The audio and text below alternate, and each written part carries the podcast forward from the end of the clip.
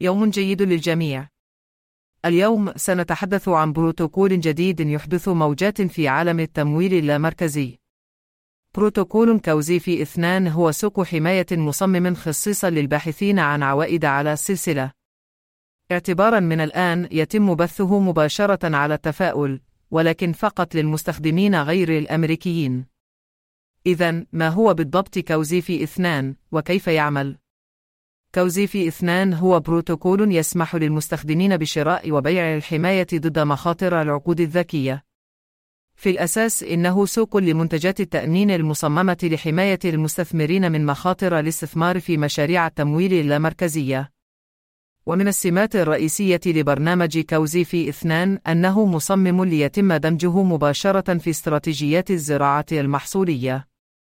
هذا يعني أنه يمكن للمستخدمين شراء الحماية لمواقع زراعة المحاصيل الخاصة بهم، والتي يمكن أن تساعد في التخفيف من مخاطر أخطاء العقد الذكية أو غيرها من الأحداث غير المتوقعة. يعمل بروتوكول كوزيفي اثنان من خلال السماح للمستخدمين بشراء الحماية ضد مخاطر عقد ذكية محددة. على سبيل المثال لنفترض أن مستخدما قد استثمر في مشروع زراعة محصول مني على عقد ذكي محدد. إذا كان هذا العقد الذكي به خلل أو ثغرة، فقد تكون أموال المستخدم في خطر. وهنا يأتي دور Cozy v اثنان. يمكن للمستخدم شراء الحماية ضد مخاطر العقد الذكية المحددة. إذا تحققت المخاطر وخسر المستخدم الأموال، فيمكنه تقديم مطالبة إلى Cozy v إثنان والحصول على تعويض عن خسائره. تتمثل إحدى الفوائد الرئيسية لاستخدام Cozy v إثنان في أنه يمكن أن يساعد في حماية المستخدمين من مخاطر العقود الذكية.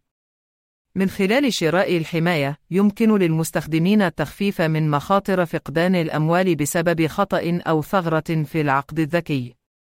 فائدة أخرى هي أن Cozy v اثنان مصمم ليتم دمجه مباشرة في استراتيجيات زراعة المحاصيل.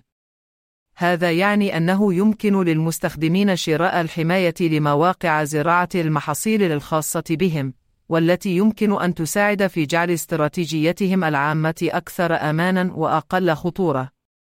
شيء واحد يجب مراعاته هو أنه اعتبارا من الآن يتوفر Cozy v اثنان فقط للمستخدمين غير الأمريكيين على شبكة Optimism.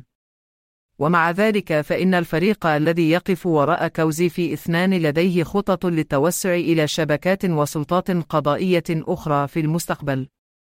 شيء آخر يجب مراعاته هو أن Cozy v اثنان لا يزال بروتوكولا جديدا نسبيا. في حين أن لديها الكثير من الإمكانات، قد لا تزال هناك بعض مكامن الخلل للعمل مع تطور البروتوكول ونضجه. نشكرك على بقائك معنا اليوم للتحدث عن بروتوكول Cozy v إثنان. يبدو أنها أداة مثيرة للاهتمام للمستثمرين الذين يتطلعون إلى إدارة المخاطر في عالم التمويل اللامركزي. ترقبوا مراقبة هذا البروتوكول وهو مستمر في التطور والتطور.